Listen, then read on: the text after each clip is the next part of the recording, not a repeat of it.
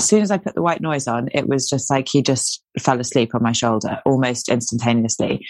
And then last night he did really well. And I had the white noise much closer to his crib. And I'd read somewhere that someone said you have to have it louder than you think you have to have it for them to, for it to really work. But I've also read in a few places that it can damage their hearing. White noise for babies is, can actually be a bit damaging. So what is the right balance and how do you, how do you do that? In today's chat with Cass, we talk about white noise in the context of getting little ones to sleep better. This week, Max is experiencing very short day sleeps of only 30 to 45 minutes. And so we look at what's normal in terms of normal sleep cycles and how to help babies link sleep cycles at this age.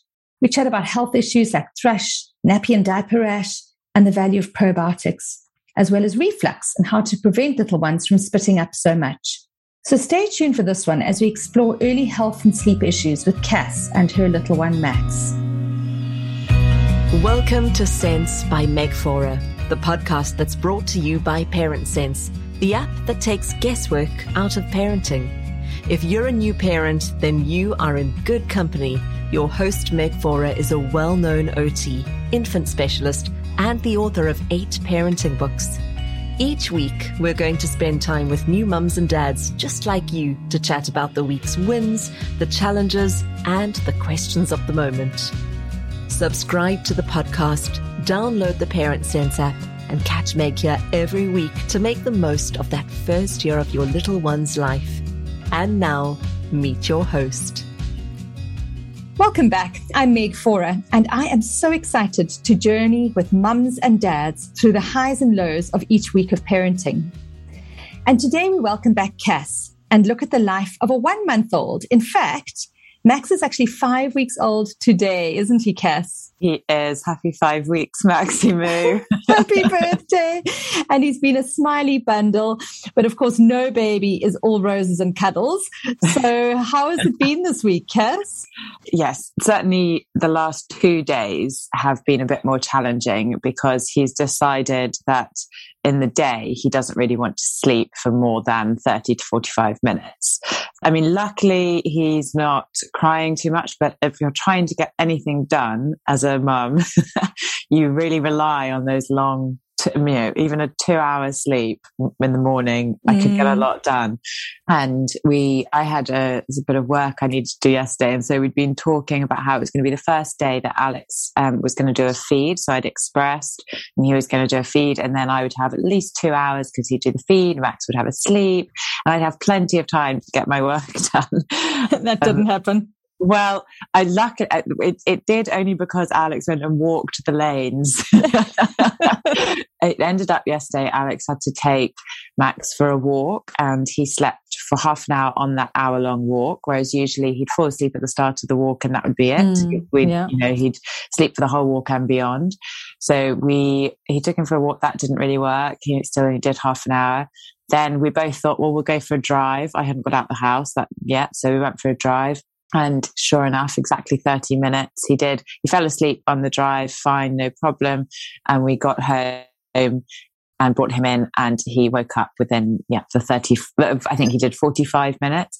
So eventually, at the end of the day, I was exhausted. He hadn't slept and I we just said he needs to get some sort of sleep because otherwise tonight is just going to be horrific. Mm. And he, so Alex went and drove around the island for an hour, which was so nice for me because I just was able to kind of breathe yeah. and sort some stuff out that I hadn't been able to do all day. And he did. And then, of course, he refused to wake up, but he ended up, we had to wake him to do bath and bedtime because he'd been asleep for two and a half hours. Isn't it um, amazing? Um, yeah. So if he was a girl, I'd, I think we'd have called him Mary because he was being particularly contrary yesterday. yeah, it certainly happens. And I think it, it kind of speaks to two things. The one is that, you know, eh, and this is with all parenting, and I, and Cass, I don't even know that this is ever going to end because it still goes on for me, is that just as you think you've got it all right, and just as you think you've determined a pattern, they upend everything. And I think particularly with little babies, you know, you, you think, okay, I know exactly what time, exactly which bedtime routine works best, exactly how, how to get them to sleep. And then the next day they'll do something like that. That's very different. And I think it's also realizing that babies have on days and off days. And one of the things that I think is helpful whenever you're in a period like that or, you know, kind of an iffy patch is to label it as this is what they're doing today rather than this is a new phase, you know, and if you just have it as just one day. And in fact, I'm quite sure that today he's going to do, you know, long, maybe longer stretches potentially. So, so you don't need to think that this is now the new pattern. But in a moment, it does feel like it's, oh my goodness, how am I going to cope with this? I, I do know that. so. Yeah. And I mean, because this week is the last week of Alex's paternity leave, and I suddenly just thought, oh my word, I've got one week left of Alex, and then I'm doing this by myself. And I, you know, I've got it's sort of quite daunting. It's daunting yeah. anyway. That time when you, you know, the the father goes back to work, and uh, we've been really lucky that Alex had six weeks paternity leave.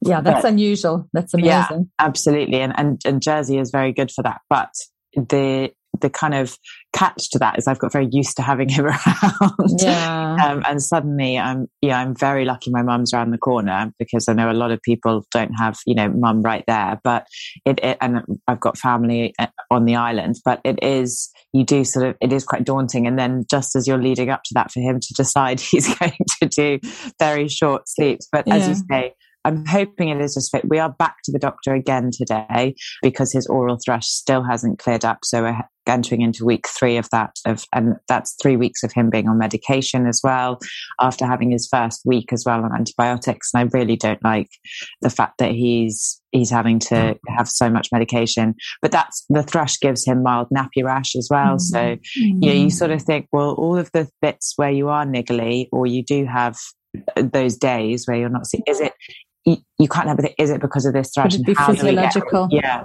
yeah. How do we get rid of it? And it's you just feel so. I feel so sad for him because he he's had about three days of his life in those five weeks where he hasn't had something wrong with him. Yeah. So. Yeah, so yeah, rough. Yeah, yeah, I mean, the other thing you, you talk about that kind of 30 minute waking up, and it is absolutely classic. I think almost every mum who's got a baby between about five weeks old and 12 weeks old is probably going through something like this. So, what babies typically do, and you know, sleep is, is very interesting because it actually is, it happens in, in cycles that are very similar universally. So, most babies sleep for very long stretches until about four weeks old. So, that can almost be from like one feed to the next feed. They can literally go down and sleep for three hours and then have the next feed. You know, so you have these very long stretches of sleep and they tend to link sleep cycles very well. And then at around about four or five weeks, they actually stop linking those sleep cycles and they start waking up in the light sleep state of every single sleep cycle. A little bit about sleep. We, we spend about the first 15 minutes of our sleep time in a very light state of sleep where we can be very easily woken and, and roused. And then we go into our deep state of sleep. And just a bit of a backstory as you drop from that light state of sleep into a deep state of sleep, you have what's called a hypnagogic startle, which I might have mentioned before on another podcast.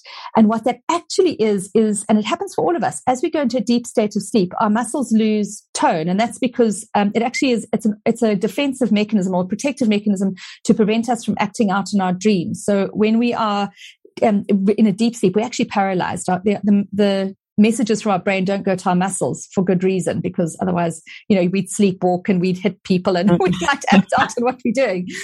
But as we lose that muscle tone, we get this tiny little jerk. And you would have experienced it when you were on an aeroplane. Your head kind of drops to the side and you kind of wake yourself up as you lose muscle tone. Now, babies do that at about 15 minutes. Now, this is not what Max is doing because um, otherwise he'd be waking, he'd be catnapping and doing only 15 minute cat naps. So it's actually not what he's doing. He's going through into a deep state of sleep. But once he's in that deep state of sleep, he's in every time he comes into a light state of sleep, he's actually waking up. And that is between 30 and 45 minutes at this age. It's usually 45 minutes. So he's doing it a little earlier. Babies who do it earlier, it can be because they're uncomfortable. So it might be that that oral thrush that you're speaking about or that nappy rash associated with the thrush. And, you know, sometimes a nappy rash is not just a nappy rash. It actually is thrush on the bum, which is a whole lot more painful. So he could have that. And very, I mean, we can talk more about thrush, but very often thrush affects both the mum's nipples, the baby's mouth, and in fact their bum as well. So it really is, it's not great. So it could be that he's a little bit uncomfortable and that's why he's coming up as soon as he's in that light state of sleep, he really wakes up. So, just a couple of things in terms of dealing with that. The one thing is, I would definitely watch those awake times. I know that we've spoken about the fact that he does tend to stretch his awake times a little longer. My suggestion would be to pull those back to what the awake times are recommended on the app. And the reason is that if you're overtired, you are actually more likely to to wake. You kind of fall into this deep sleep, and then then you kind of wake you know, when, when you come into the light sleep state. So that's one is to watch the awake times. Second thing is swaddling definitely helps because swaddling gives us that deep pressure. And I remember us talking about Max and swaddling and that he doesn't necessarily love it. And so if they're not loving swaddling, I mean, I probably would try and persist and swaddle his arms really tightly to see if you can get it so that he can't unravel himself. And then if you can't do that, I'd actually use a little weighted product. So I like you can actually buy them in the stores where you get they're almost like little barley bags that you can heat in the microwave and pop on your shoulders to relax your muscles. And i would actually get one of those but not heat it. We never heat anything that we put in your babies. And if he's lying on his back actually pop that just over the bottom of his um, esophagus or where his esophagus meets his tummy as a little weight. And that often keeps them in a, in a deeper state of sleep. You can actually buy one, there's a product called the Zaky, which is shaped like a glove, like a hand, and it's also weighted. And you actually put your, put the hand on, on the baby um, when they go down. And those things tend to keep them in a bit of a day, deeper state.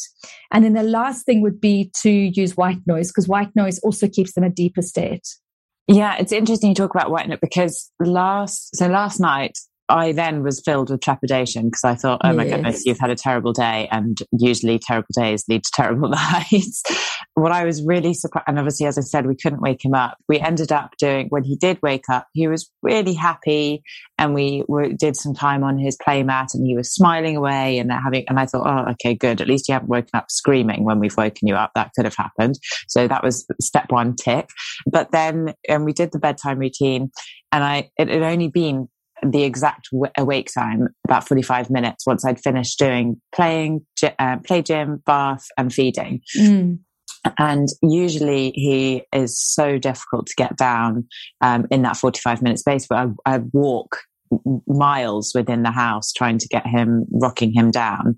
And he i thought okay i'm going to put the white noise on um, which we don't usually do for him to go into a sleep. I usually put it on at night if he's stirring. And the other thing we did last night is actually for the first time we put him down in his room and I used the monitor rather than bringing, putting him down his room and then bringing him downstairs while we had our meal, which, you know, I thought that there's background noise, there's it's a bit more light and that sort of thing. So even if he does sleep through it, it's probably not maybe as restful. I have no idea. So I thought we'll set up the monitor and we'll put him down there. As soon as I put the white noise on, it was just like he just fell asleep on my shoulder almost instantaneously. And then last night he did really well and I had the white noise much closer to his crib and I'd read somewhere that someone said you have to have it louder than you think you have to have it for them to for it to really work. But I've also read in a few places that it can damage their hearing. White noise for babies is, can actually be a bit damaging. So, what is the right balance, and and how do you how do you do that? Yeah, great. I'm so glad you've brought this up because it is a very important topic. So let's talk about white noise in depth. So first of all, white noise is used because it actually absorbs all other sounds. So that's the reason why it's so useful is that, you know, if a door closes, you know, downstairs or if you guys are talking, it actually uh, absorbs that and the baby doesn't hear it. So it's really, really useful. It's also the sound that your baby, that Max heard in utero for a whole nine months. Well, well actually since 24 weeks when his hearing was started to kick in in. And so he hears the gurgles and the movements of your blood and of your stomach, and that becomes background or white noise. And so white noise really does dampen um, babies' arousal levels down and it prevents them from waking. So I am a big advocate of white noise. Having said that, we don't want to play it too loud. And the, um, the correct amount would be about 17, uh, 70, 70 decibels, which is about how we're speaking now. So it's kind of that sort of level of sound that would be appropriate, no louder. I have seen white noise used a lot louder than that just to stop babies crying. So in my practice, when I had very, very, very fussy babies, so highly dysregulated babies with what we call infant regulatory disorders, then we sometimes use white noise for a very short period of time, a little bit louder. And that's actually an off switch that if a mom's ever had a baby who's crying a lot and she turns on the hairdryer, that'll often quieten babies. But you can imagine the sound of a hairdryer. That's much louder than 70 decibels. You can't hear a voice through it. And so I wouldn't use it that loud and I wouldn't use it ongoing that loud. I would use it at 70 decibels. And, you know, you can use it throughout the night gently in, in the, in the sleep space. Quite a nice thing to do with a bedtime routine is to put on lullabies as you're putting them down to sleep. And then the minute you actually want them to go to sleep, you pop on the white noise. And I do leave it on loop for the whole night and actually have it playing throughout the night. It definitely does assist with sleep. And it obviously did do that with Max last night as well because he slept well.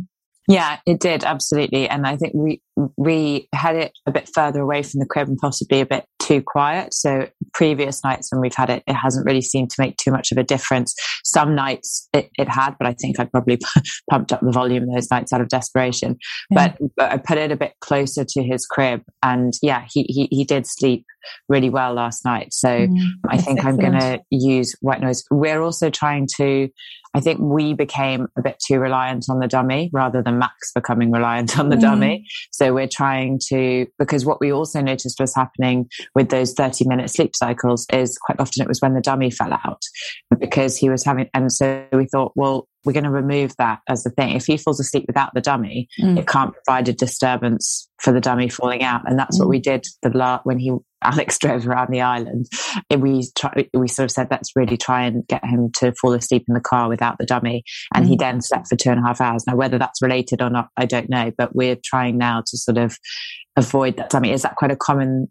So would that be another reason he was maybe waking up a bit earlier than the sleep cycle?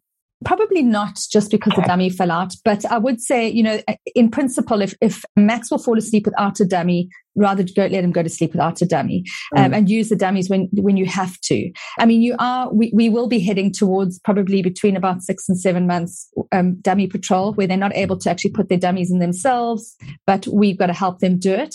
Some babies don't do that, but many babies do. But then, you know, I'll, I'll help you through that as well. But yeah, I mean, look, I, I do like dummies. So if, if he needs it, I would use it. The other thing that you mentioned just now, which is really interesting, and in fact, I picked up on it on our last um, podcast or maybe two podcasts ago when we were chatting about um, you going downstairs and taking him with you in the DockATot from the sleepyhead. Mm. And I was actually going to say to you today, leave him upstairs with a monitor on. And so I'm so glad to hear you've done that because I think it is best. You know, you know, I think that we get very anxious because we think, oh my goodness, we're going to leave him completely alone, and will we hear them if they wake, and will, will they be okay? But um, if he's got a monitor in the room, I think that's a spot on thing to do. So yeah, I think yeah, and good. it's it's a video monitor, so I had it set up, and mm. the the screen that we have, it does actually go into like a screensaver where you, it switches off and it just shows you if there's, a, and then it will switch on again if there's movement. But I just kept pressing it on and watching it on constantly, more than anything, just because he looks so cute, all peaceful. But the, the other thing I was just going to ask, and I, we've mentioned reflux before, but he does seem to be spitting up a lot more than he was. So in, in weeks four to five, he, or sort of back end of week three, he started spitting up and, and he is doing it a lot more than he did. He didn't do it at all in the first sort of three weeks, three and a half weeks.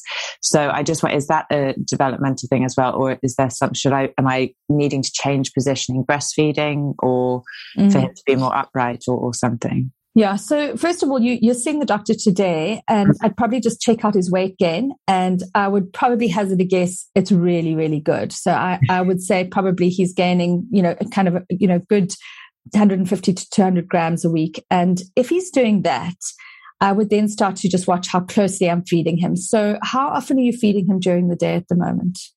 It varies. It sometimes it's two hours, sometimes it's three to four hours. Sometimes I'm having to wake him because it's coming up to over four hours. But obviously not in the last two days. But for example, Friday it was five hours because I just couldn't wake him.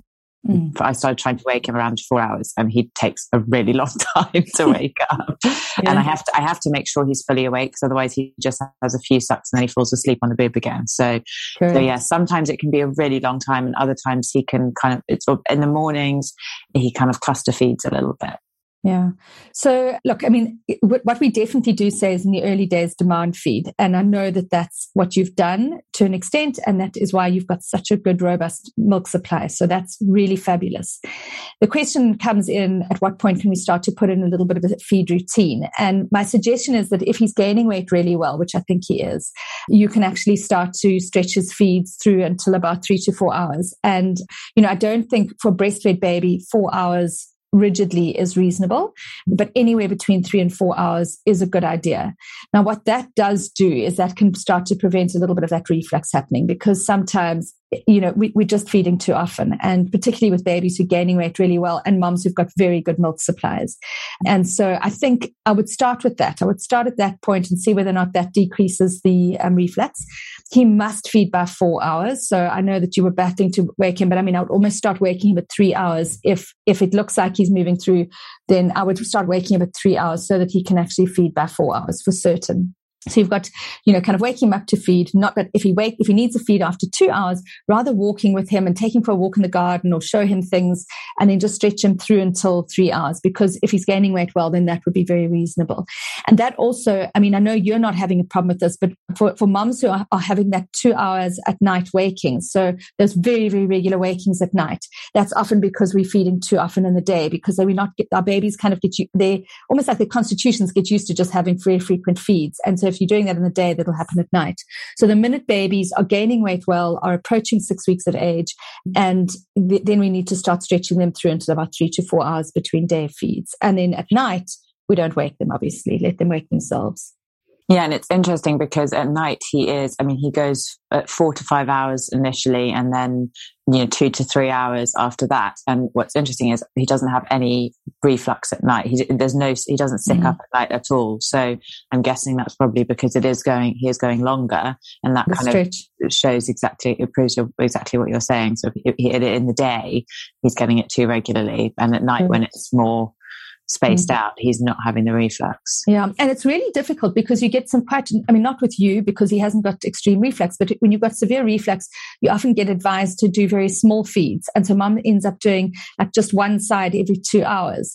And my feeling is that that actually exacerbates the problem rather than solves it. I, I think that they need time to empty their tummy before they have the next feed coming through, which is why a nice three hour stretch is what you should be doing, or, you know, three to four. Yeah, because he actually one of the things I, I, because he was being sick quite a bit. I I was feeding on both boobs and sort of mm. he would do drain one boobs and then I burp him a bit and then go on to the next. And sometimes he could then, and actually it could happen on the first and the second, he'd start to sort of get quite fussy after a few minutes. He'd pull away and come back on, pull away. And so what I've started doing, as soon as he starts doing that, I actually just stop the feed because I realized that I think he was full that mm. was after a while. He was almost like he was full, but the boob was there, so he kept latching onto it, and and that did seem to help a little bit. He doesn't cry afterwards. It's almost like he he's had enough. I just need to read his signals about saying I'm yeah. full now. You're you're still putting this boob in my face. Yeah, yeah. so yeah, that's that's kind of in, again in line with the overfeeding thing. Excellent that you're reading those signals. I had a question about the app very quickly on the mm. sleep um, pattern piece, when I've noticed there are sort of shaded, faint squares. So is that what are they? Are they sort of a guide of when he should be sleep, or how, yeah. what are they? Those are the approximate times. So those are based on the awake times. So what happens is that we take the awake times and his awake time at the moment, as we know, is 45 minutes to an hour. He's actually more like an hour now, by the way. So, uh, you know, at six weeks old, it's an hour. And so what you'll find is that those shadings will be an hour after he's woken in the morning as a guide. And obviously, if he wakes later than 6 a.m., because that's based on 6 a.m. So if he wakes later than 6 a.m., it'll move out. But what you'll start to see is your own routine actually developing out of that. So he won't necessarily, and that's why, you know, many years ago, there was a very rigid routine book that came out. I think it's still around. And it was like every baby in the whole world went to sleep at nine o'clock in the morning, regardless of what time they woke up type thing, or you had to wake your baby at a certain time. And this is definitely not that sort of rigid routine. It's more the guideline that the average baby's waking somewhere between five and seven. And so therefore the average sleep time for going down would be at a certain time. And you'll see as he gets older, like now there's probably four sleeps showing in a day there for you. But as he goes towards six months, it'll be three sleeps. And as he goes towards nine months, it'll be two sleeps. And as he gets to a year, it'll actually start to drop down to one sleep. So it's what he should be doing approximately. Okay, because some of them, so that's interesting because, for example, today, just looking at it, there's a couple of shorter ones and then a longer two shorter ones and then a longer one at about 3.30 and then obviously wishful thinking the whole night so yes no the whole night the whole night is not is not necessarily realistic no no, that's yeah. okay. That's great. That I thought I, I thought that might be what they were, but mm. I, I, hadn't checked. But you know, for your for your newborn babies, I mean, I'm actually having a look at my app at the moment. For my newborn babies, I don't have a rigid. There is no rigid routine because babies are going to sleep as and when they go. So, for instance, if their mum's listening who looking at their app and wondering why there's only two sleeps for their baby, that's just because we don't really log, we, we don't really prescribe how many sleeps should be happening at that age. Sure. No, absolutely. Yeah. One of the things I, I sort of observed, and I think for, for mums in general, you know, I've certainly noticed in the first few weeks, I was I feel like I was a lot more calm and almost less kind of oh he's doing that is that normal why is mm. why do you think you know his, the last couple of weeks his poos have changed color or he got a bit of baby acne at one point or as I say the reflux increased and I think I've sort of entered into that phase where you do look at things and think is that normal should I be yes. checking that I don't know yeah. and it is a you know it, it is a horrid thing because you don't want to be too relaxed about mm. things but mm. at the mm. same time you don't want to sort of overthink everything and it's it's that adjustment period of finding that balance of spotting what you need to be aware of and it's quite it's tough and i i think uh, it, all mums are going through that mm. period mm. and especially the first time yeah. No, well, look, I mean, it's not even that just the first time, it's even the third time. I can remember when my third baby was born and I had written Baby Sense and it was a bestseller already. And, and a, a mom actually wrote to me and I had a huge community of moms following me online. And she said, You're so lucky, third baby, you've written these bestsellers, you're going to know exactly what to do. And in actual fact, I wrote a blog about it because I felt just as insecure as every other mum did because you second guess everything you're doing and you question exactly what's going on for your baby all the time. And so that does not go away because you, you know, there, there isn't a textbook for parenting and there isn't a textbook baby either. And so, you know, we have lots of questions. What was very interesting was I spent time yesterday, I had lunch with a pediatrician here on the island, and he was saying to me that he thinks that about 90% and potentially more of doctors' visits, pediatrician visits and, and GP visits for babies under the year, under the age of one are for well babies. And it's actually only 10% that are for babies that actually need to be there. And the reason is exactly what you've said is that, you know, we, we have so many questions about, you know, why is he waking so much at night? Or, you know, what, what do those spots on his face mean? And yeah. for most of 90% of everything, it's actually just a stage they're moving through. It's some hormones and they'll come out the other side absolutely fine. Um, 90% of inquiries that go through our mind are actually just totally typical. And in fact, what he was saying, which was really interesting, was that he thinks that's the value of the Parent Sense app because he said, you know, if if mums can have their questions answered on an app without having to go to the doctor, that you know decreases the expense for them and for medical systems mm-hmm. and it allows doctors to focus on things that are are important which are the babies who are in real in real distress and in real trouble. So yeah but it is like that. You you you second guess everything. Is this normal? Will he survive it? Am i am i yeah. am i being negligent? No absolutely i mean even you know the, when he first got his baby acne alex have said oh he's got you know, there's some spots for. And I said, no, that's completely normal. And within a couple of days, I was looking at it like, well, is it normal? I should check. I mean, I just, I've said it's normal, but if it's yeah. not normal, I need to yeah. check this. Um, anyway, luckily I just asked lots of people, is this normal? Did yeah. you have this? yeah. And they are completely normal. There's little white spots that are called milia, which means milk, milk spots and those come and they go away. The very, very critical thing not, is not to touch those spots mm. because you can scar uh, your baby's face or, you know, their neck. So, you know, leave them well alone. The only time we really do worry is, is if something is um, seeping. And so if there's, if there's kind of a, a rash that's gooey and wet, and particularly if there's a really raw and red rash around the bum, we want to get that sorted out really quickly. And so for that, you know, I like using zinc based barrier creams then. Something like Sudocrem, I think works, works the best on nappy rash. And in actual fact, Sudocrem can also work on those little pimples as well. So you just pop it on the pimples as well. It's, re- it's really lovely. And there's no need for a barrier cream if your baby doesn't have a nappy rash. And, you know, mm. I think in the old days, going back to tiling nappies 50 years ago, you did have to put a barrier cream on with every nappy change. You now don't need to do that because the new nappies actually remove the moisture so effectively that actually it's, you don't need to do that at all.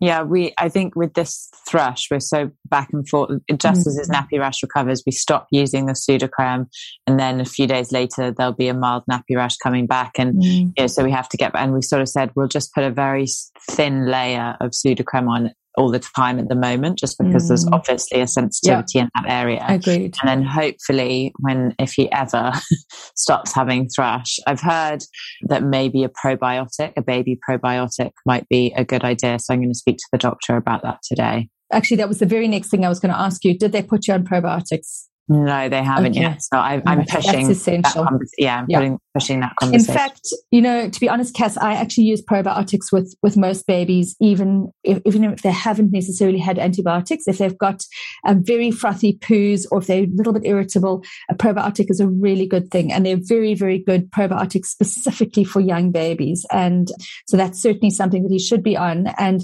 almost really that should have been on. I think any baby who's been on antibiotics should have, should be on that. It's the only way that you can assist, you know, to get the flora back, the gut flora back to its yeah. old state. Well, of course, breastfeeding does it as well. And breastfeeding is really interesting because breastfeeding has these absolutely incredible prebiotics. It's one of the magical components of breast milk. And the prebiotics are what feeds the probiotics in the gut. So actually, the very best thing you can do for a baby who's been on antibiotics is to breastfeed. But aside from that, I would still pop in an, a probiotic as well.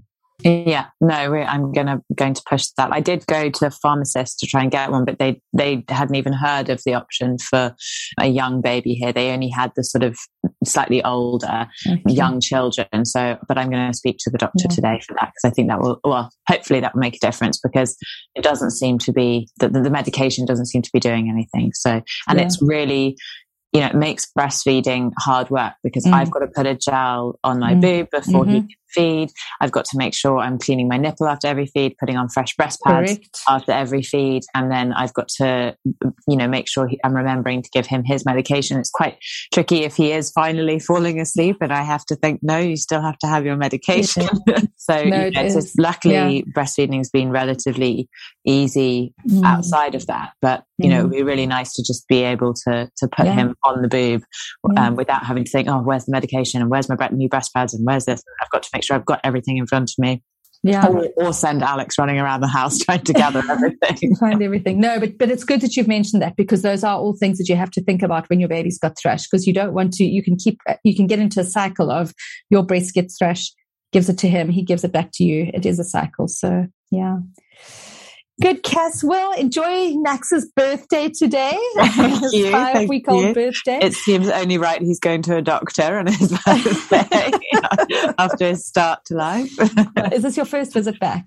No, this is our oh, because you had your, your, your previous threshold. Because we've got three. Yeah, we've had to get yeah. three repeat prescriptions. So yeah, bless oh, him. Goodness.